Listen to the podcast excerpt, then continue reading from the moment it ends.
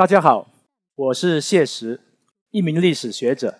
历史学研究的对象千千万万，研究的方法也是各式各样。我比较喜欢从人的生活世界以及人与地理环境的关系去研究国家、社会和个人各个层面的历史。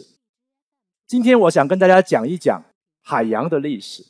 确切的说，我可能想跟大家讲一些跟海岛有关的历史。我不知道大家有没有出海的经历。十年前，我有一次惊险的出海的经历。那个时候呢，我们在浙江坐船要去一个海岛，叫南基列岛。那天天气非常不好，我们的行程又没法改变。码头说，如果刮九级大风，就不能开船。那天刮着八级大风，船家很坚定的说可以走。结果呢，我们就惊险的上了船。上了船之后呢，一下子船被抛到浪尖，一下呢就像被沉到水底。我从我的窗户拍出去的照片是这么一个模样：海水是灰黑色的，令人绝望，令人窒息。大洋的深处往往不是你想象的碧绿色或者是蔚蓝色，往往就是这个颜色。古代人。曾经把我们中国的黄海的一些海域称作黑水洋，那个时候我真的有切身的体会了。在这样的一个海洋航行啊，你特别想靠岸。现在呢，有手机，去到那里也不一定有信号。但是呢，在古代没有 GPS 的时候呢，大家也有他的办法。熟练的船家会编造一些这样的绘本，给下一位航行者。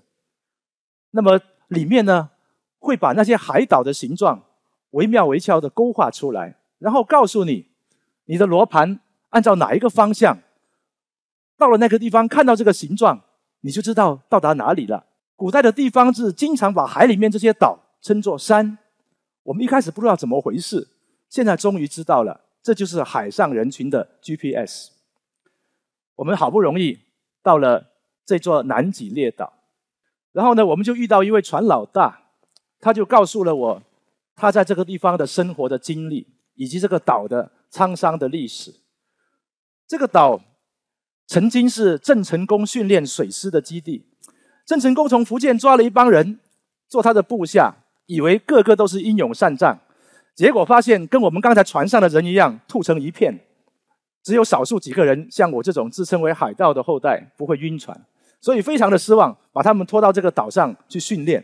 这个岛至今呢，还有一个小小的庙，叫做国姓庙，拜奉国姓爷郑成功。后来抗日战争的时候，日本人来了，把这个岛的人屠杀了一圈，然后决裂了一圈，啊，也抓了一些壮丁。结果这个岛的人非常恨日本的侵略者。等到蒋介石从大陆撤退到台湾的时候，又经过这个岛。把几个村子的人通通都拖去当了他的军队的成员，可以说这个岛呢是饱经沧桑的战争之岛。我们往往研究海洋的历史、海岛的历史，就要面对着这样子残破和残缺的历史。那怎么办呢？我们可能得首先懂这个岛的生活，才能够懂这个岛的历史。岛上的生活不比陆上那么方便。岛上呢？通常需要淡水。我们天天吃海鲜，觉得挺不错的。但你试一试，一个月吃鲍鱼，看你能不能活下来。另外呢，你需要照明，你需要燃料，你需要铁制的工具去修船，去做你的生活生产的用具。岛上的一些男人可能会选择出海去捕鱼，不小心娶了一位太太，生了一个小孩之后呢，你的家庭就会变得稍微复杂一点。太太和小孩呢，不会随你出海的。他们就会在岸上默默的看着你，然后你如果三天两天不回来，他们闲着没事干，就会聚在一起。这个庙里面有很多的女人在那里打毛衣、打扑克、谈天说地。我一进去的时候非常的尴尬，只有我一个男人，全部都是女人。海岛上呢也有自己一些独特的物产，比如说，当然你有很多鱼可以打到，还有呢有些地方很适合晒盐巴或者煮盐巴。这个盐是人的非常重要的物资，但是呢，你不能天天靠吃盐吃饱吧？所以岛上的人呢，就一定要想办法把这些鱼和这些盐拿去跟人家做交易。所以海岛的人天生就是商业民族，他们必须靠交换谋生。但是呢，官方不是每时每刻都允许你这样干的。如果呢，在岛上把自己多余的盐卖出来，不被官方允许，那就是私盐，你就是走私贩子，你就是被打击和封禁的对象。海上的主要交通工具是船只，一艘船的成本还挺高的，所以呢，要维持一艘船的经营，都要耗费很大的财力。所以你需要靠很多的合作，在海边呢，经常会出现一些借贷。啊，一些河谷这一类的现象，所以呢，在整个滨海的一个社会里面，人群的组织通常也突破一家一姓为单位，有时候呢，就是以船为单位，船老大就是他们的一个领袖。他们出了海之后呢，通常呢，出没于风波和各个岛屿之间，政府呢想管他也很难管，这就是一个开渔节的时候，我们今天百舸争流的出海的场景。面对这样的一个场景，我想从古代到今天，从行政管理角度来讲，都是一个特别大的一个难题。所以呢，几百年前，一些官员如果是外地人过来海边当官啊，他们面对这样的场景会觉得特别的头疼。像这位官员，康熙年间的，来自江苏江阴县的一位知县，叫做缪随，他觉得特别的苦恼。这个地方一大堆船，不知道是什么来历的。这些船呢，有时候在捕鱼，有些时候在种紫菜、采紫菜，有些时候在做各种沿海的捕捞。那么里面有些是好人，有些是坏人，分不清楚。到了春天、夏天的时候啊，到了渔汛的时候，忽然从福建、广东来了几千艘船，一下子奸良莫辨。这些人到底是不是我的人民？他搞不清楚。所以呢，面对这样的场景，他特别的恐慌。这种恐慌的情绪，有时候在朝廷里面愈演愈烈。甚至朝廷规定，有一些岛呢，再也不允许别人居住了。就像这个岛屿叫做南田岛，官方在这个岛上立了一块石碑，叫做“永远封禁”。那个岛是完全不能居住的。他们说这个岛孤悬海外，特别的危险。但是有点睁有点睁着眼睛说瞎话。这就是我在码头边拍到的场景，远处那座山就是这个岛。官方居然说它孤悬海外，没法管理。那么这是什么故事？为什么要去封禁一个离海不远的海岛？为什么不要这个领土？历代王朝面对着这么广袤的海洋和这么众多的岛屿，流动性特别强的这样一个海岛的社会，如何把它纳到一个王朝国家的一个统治的秩序，就成为了我一个关注的一个问题。这里我要先在这个封禁的小岛上，先跟大家讲一个波澜壮阔的王朝变更的历史。大家知道明朝的开国皇帝朱元璋，朱元璋打下天下的时候，跟他争天下的有三个很厉害的人，一个叫陈友谅，另外有两个叫方国珍和张士诚。他们有个共同的特点，这三个人都是在水上的。最让他头疼的人，陈友谅是在长江流域，方国珍是在浙江的海岛，张士诚是长江口的一个私盐贩子。在争天下的过程中，他们的部众给明朝的军队带来了很大的麻烦，费了很大的力气才平定他们的抵抗。最后呢，朝廷没办法，只好呢下令，用非常强制的办法，把他们的随众全部编入到沿海，建立了一个明朝的重要的军事制度，叫做卫所制度，把他们都发配充军了。经过了二三十年的时候，他们老的老，死的死。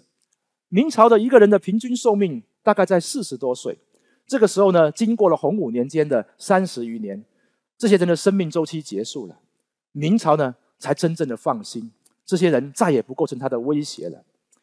但是呢，这样的一个过程呢，会让明朝对海上的政策产生很大的摇摆。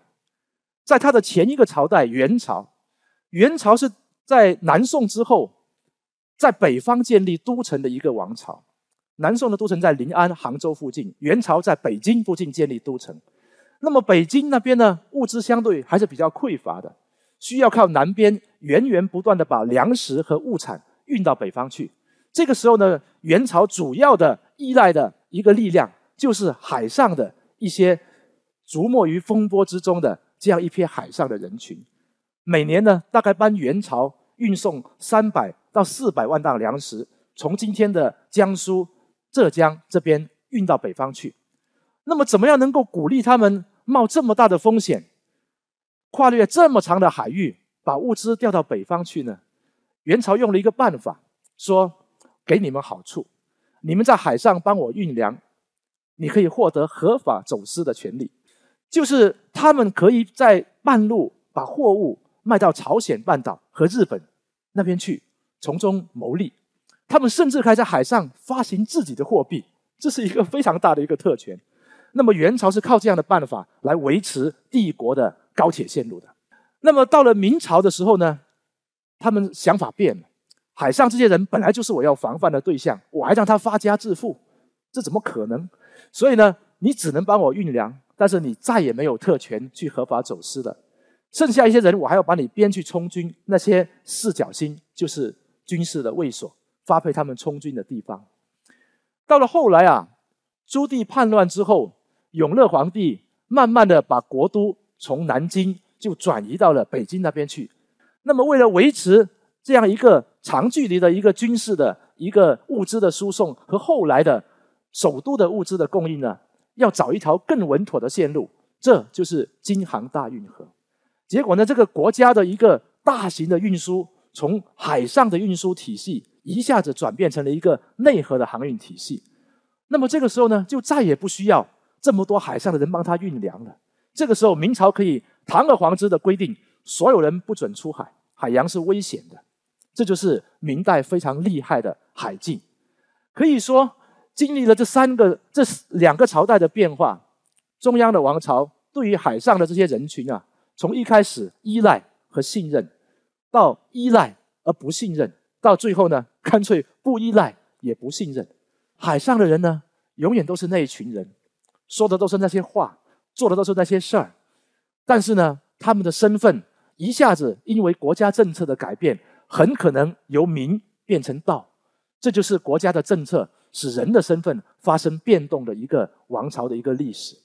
因为这些人变成了道，变成了非法的海上人群，那么他生活的地方自然而然就变成了这里说的贼巢。这个是一位兵部的高级官员画的一条线，他说：从今天的珠江口一直到崇明岛。所有的岛屿全部都是土匪窝子，都是贼巢，这些都是今天的旅游胜地啊！甚至呢，后来呢，海上的人群，我们知道明朝老是说倭寇这倭寇那的，倭寇一开始还真的是一些日本的破落武士，但是呢，到了明朝中期的官方的文献、民间的文献看得很清楚，官方自己说了，海上的这些漳州海盗和引导这些漳州海盗的人，通通都是倭寇。他也说得很白，你们这些人做生意做得好，你们就是良民；一旦铤而走险，偷偷的跑到海上，你们就是倭寇。所以呢，其实明朝很多倭寇就是讲的就是这些中国的沿海的航海的人群。这些人啊，在这个地方长期的驻扎，在这些贼巢、这些岛上呢，慢慢的也繁衍。他们未必听从王朝的话，乖乖的回到陆地上去做，滋生了自己的一些势力。那么，在朝代更迭这个地方呢，就成为了一个有机可乘的地方。大家知道，清朝打下江山之后，还有很多残余的明朝的势力。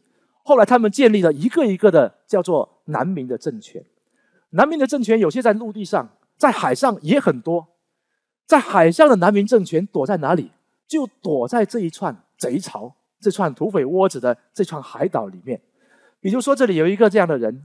叫做黄宾清，那么这个人呢，就是盘踞在当时舟山群岛和南边几个岛屿的一个军事的一个枭雄。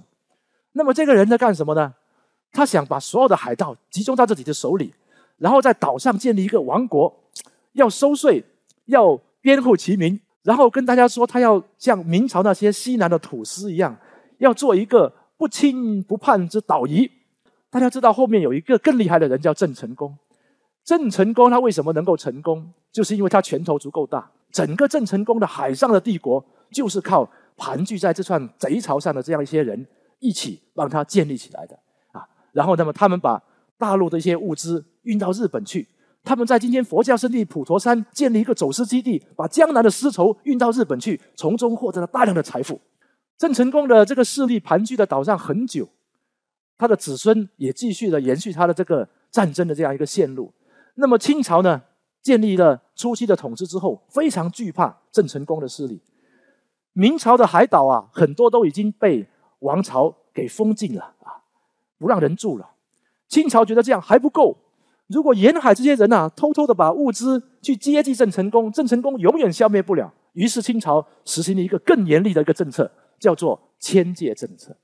迁界政策呢，就是把今天东南的海岛二十里的居民，通通呢搬到内陆那边去，在沿海建立一个二十里的无人区，不让你跟海上人相通。这下子呢，这个政策呢，执行了十多年。十多年呢，大概有一代人了。等到十多年后呢，郑克爽投降，台湾收复，这个时候呢，才把沿海的一些居民慢慢的回到沿海二十里的这样一些地方那边去。面对沿海这样一个破碎的江山，他们其实呢，要慢慢的去恢复一个行政的秩序。这个地方很复杂，海岛上的一些地方，早在三四百年前的明朝就已经丢掉了。虽然明朝没有放弃这个领土，但是没有直接控制，只是保持一种远观式的一种监视。而清朝呢，又实行了十多年的迁界，这个时候呢，才慢慢的建立行政的秩序。那么清朝怎么样去建立这个行政的秩序呢？他们首先派来了很多官员，建立了海岛的一个新的一个行政的一个县份，跟我们今天的行政区划一样。那么我这里以舟山群岛作为一个例子。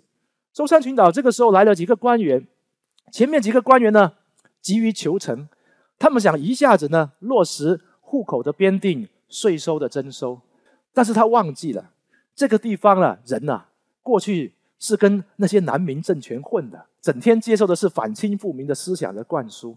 另外，你清朝打过来，在这些地方其实实行了非常残忍的血腥屠杀的政策，在舟山群岛那场战役里面。很多女人和小孩都是跳海自尽的。那么你怎么样让这些人来服从你清朝这个统治？一开始你用很强硬的一刀切的办法是不容易建立统治的。好了，后面来了两位新的官员，第二任总兵叫做兰里。兰里是一个福建人，他来到这里发现，诶，舟山群岛这些人讲的口讲的话跟浙江人不大一样，好像都是福建和商人居多。结果呢？他就做了一个好事，他帮当地这些福建的商人呢，建立了天后宫和八闽会馆，这下子让他们觉得特别的温暖，也非常乐意帮朝廷继续的招商引资，所以呢，兰里获得了成功。第三任知县妙谁呢，这位江阴人一开始过来看到这么多船，吓了一跳，但是呢，活还是要干的，你干不好的话，下一步升迁也没什么希望了，所以呢，妙谁呢也想办法看怎么样去稳定统治。妙谁做了一个更加绝的办法，他在第二年的清明节，以清朝官员的身份去祭拜南明的亡灵，写了一首非常感人的诗，在那里大意就是说：你们也是为国捐躯，大家各为其主，没有错。你们当时死得其所，但是今天呢，我们也是替天行道，我们也行大义的。那么大家在一起安居乐业。这篇感人的这个祷词呢，为当时呢。打开这样一个海岛的局面，稳定这个人心，抚平明清之际这个战争的创伤，起到了非常大的作用。缪叔还为他们修建了公墓。那么这两任官员呢，可以说是用非常的柔性的办法，顺应了朝代更迭的时候呢，一个地方秩序的重建以及当地人的一个心理，所以呢，获得了成功。最后呢，在舟山群岛稳固的建立了清朝的一个统治。随着更多的官员被派过来，随着朝廷越来越有信心，对这一串过去的土匪窝子建立清朝的统治，越来越多的岛屿进入到王朝的统治秩序之下。舟山群岛下面的玉环岛，雍正六年也复界建立行政机构了。那么还有一些岛，朝廷摇摆不定，一直到清朝的末年，像远方的这个大渠山，一直要到光绪元年才建立统治。所以大家不要以为清朝打下这个半壁江山到全壁江山是一个那么容易的过程，它伴随了整个王朝统治的始终都在解决领土和疆域的一个问题。我就在这串岛屿上进行了很多的历史地理学和历史人类学的考察的一个这样的一个活动。我在浙江的海岛有很多的奇遇，这里没法讲我那些动人的故事，我只讲一个非常有意思的一个境遇。我在浙江很多海岛，忽然邂逅了很多小老乡。我是讲闽南方言的，我讲潮汕话的。我本来以为去到浙江听到这方言就一窍不通，结果发现那些海岛上面有很多都是讲潮汕话的，我跟他们可以毫无障碍的沟通。这个时候让我很纳闷。后来我去查了方言地图，诶，果不其然，方言学家也把浙江很多岛屿标示为闽南方言的分布区。那么为什么会有这么多的讲闽南方言的人在浙江海岛定居呢？我们这里首先得讲一讲闽南人在海上的一些活动的习惯。海上呢，捕鱼的时候啊，有很多的鱼类的捕捉是要靠比较大规模的协同作业的。那么，比如说像我右下角展示的这几条鱼，现在已经很难吃到的野生的大黄鱼。大黄鱼呢，是一种比较容易受到惊吓的一种鱼类。福建和广东人呢，就有一个妙招，他们一般会会派出几千艘船。在春夏之际，黄鱼黄鱼回游的时候，就到浙江海域那边去。然后他们大概几十艘船就围成一圈，啊，围成一圈，然后在船上放很多的竹竿，然后呢，齐齐的敲这个竹竿，发出震耳轰鸣的响声。结果这个一震啊，这个黄鱼呢就完全吓吓晕了，然后它就自投罗网，往里往里钻。当然，这个是一个很灭绝式的捕鱼的方式，大鱼小鱼一起抓。后来我们新中国建国之后，到了。五十年代末六十年代初，已经禁止了这种比较残忍的捕捉鱼的方法。但是在古代呢，这个是福建和广东在海上制胜的秘诀。那么他们捕捉了很多黄鱼，发家致富了之后呢，有些人呢可以在海上飘荡，但是也有一些人呢，也不大想再回福建、广东，整天费这么费事跑来跑去。他们会选择在一些浙江海岛就搭棚搭寮，甚至建造房屋。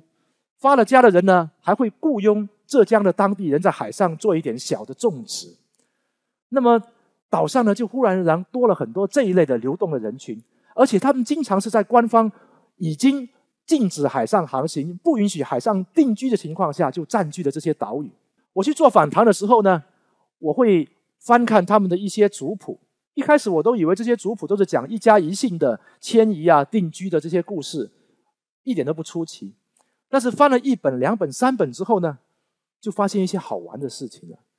这些岛上的人都会讲他们的移民的故事。像这个姓罗的，他说：“我们老家原来是在福建的，后来呢，有三兄弟为了避乱，就曾经来到浙江的一个地方先暂避。后来听说清朝打到这边来了，海岛说要招待别人来垦荒了，我们响应国家号召，就跑来这里报垦。这个是姓罗讲的故事。姓蔡讲的故事有点类似，几兄弟。”然后呢，曾经是在福建和浙江的交界这个地方居住。那么一听说王那个王朝要开垦这些海岛了，就先派一个人过来看一看，觉得这地方嗯不错，就把全家人带过来了。姓孙的也这么说，说听说啊，有人说浙江的海岛现在开埠了，要开垦了。我们祖上呢，三兄弟也曾经到了浙江这边居住。那么现在我们何不进一步的进居海岛，发家致富呢？这三个族谱还不止三个，有更多的族谱都在介绍他们的移民故事。他一直强调一个细节：第一，他是响应的国家号召来海岛这边开垦；第二，他们来海岛之前，曾经在浙江的某一处已经生活了一代人。那为什么你响应国家号召过来这边垦种就得了？为什么一定要强调在浙江要先住了一代人，然后再过来海岛呢？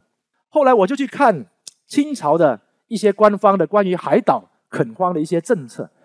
清朝最初派了很多官员过来的，雍正皇帝派了一个他手下最信任的人，你们一定都知道，那个名字叫李卫。李卫是过来这边浙江做总督的，派了很多的官员去岛上考察之后，说岛上有很多混杂的浙江人、广东人、福建人，浙江的海岛怎么能容得下福建、广东人们？通通赶走。一开始是这样严厉的政策，希望浙江人来耕种浙江的土地。结果发现，搞了几年搞不下来。浙江很多人呢，他的老板是福建广东人，福建广东人不住这里，那么他们又实际占有土地，一登记户口，你说你不允许他们居住，那么好，他们就不入籍。不入籍的话，天天这个知县手上没有半个户口，完全收不到税。过三年一考核，考核失败，他自己官运大概也就结束了。所以过来这边的官员也觉得非常的麻烦。如果按照这么强硬的政策，不行的。后来他们就采取了一个变通的政策：如果你这些人能够证明你在浙江居住过十年以上的，你就可以开垦浙江的海岛。这就让我想到了我们现在这些大城市的房地产限购政策。大家买过房的人都知道，大概我没记错的话，广州的规定，外地人过来买房要交五年社保，或者提供租房和那个呃各种各样居住的证明，也就证明你不是一个刚刚跑来用一把热钱过来炒房的。这就是我们今天的房地产的限购政策，又想限购，又不能完全限购，不然的话，政府和银行都要倒霉嘛。这就是浙江当年实行的限购政策。他开了一个口子，这个口子让老百姓，假如你可以证明你有十年以上浙江居住经历的一个人，就可以成功的入籍。各位啊，那个时候呢，也没有身份证，也没有户口本，更没有行程码，要证明自己在这里居住十年以上的，不就你自己可以证明自己吗？最好的办法呢，我就编一个族谱，证明我的上一代的已经在这边居住了十年以上嘛。所以呢，他们成功的编了一本这样的一本族谱，交给官方，证明自己有合法购买房地产的资格。所以呢，官方也很高兴啊，是啊，是啊，你就是这样子的，是吧？所以官方和地方达成一个默契，成功的解决了福建和广东人无法在浙江海岛垦种和居住的一个问题。那么，是不是浙江人就完全的让位给福建、广东呢？也不是，浙江人自己耕种自己的海岛，当然他们户口没问题，但是呢，资本。还是成问题的，所以呢，这里一首长诗是我在庙里面找到的。他讲了浙江的人呐，可能也是为了跟福建、广东人竞争吧。他们采取的合股公经营的方式，一起成立一个开垦土地股份有限公司，几个姓合在一起就进来开垦了。哎，他们又是用这样契约的办法来解决进入到海岛的一个垦荒的一个资本的一个问题。那么这样的故事呢，让我对岛上的历史。这些人的能动性，还有官方的这样一种务实化、理性化的、灵活的行政的策略，钦佩不已。后来啊，我在很多的海岛，福建的海岛、浙江的海岛、广东的海岛，甚至我去到马来西亚的吉蛋岛，都遇到了很多我的小老乡。我不知道我这些老乡们曾经发生过很多什么样的故事，但是我可以坚信，他们一定是运用了非常灵活的。各种各样的自己的办法，编一个族谱，立一个契约，或者写一份分家的文书，然后呢，去适应这么广阔的南中国海的大地，不同的国家、不同的政府的法律和规定，而这些不同的国家和政府，他们也很聪明的，用一些比较务实的、灵活的这样一些政策来适应民间的这样一些。能动化的实践，这样的一种默契呢，使得人们在海岛、在沿海的定居和生活成为可能。海洋的历史飘忽不定，定居的人情呢也各有办法。那么，如果我们从陆地的视角转到海洋的视角，从一个静止的历史转到一个流动的历史，从一个完全高高在上的中央王朝的国家法律的视角，再回到一个。民间的这样的一种生存的策略，以及地方政府的一种务实化的行政的一个办法里面去看，我们可以看到人类生活的多样性，正是他们创造了我们人类的海洋的历史，也很可能创造了我们整个地球的大地的历史。谢谢大家。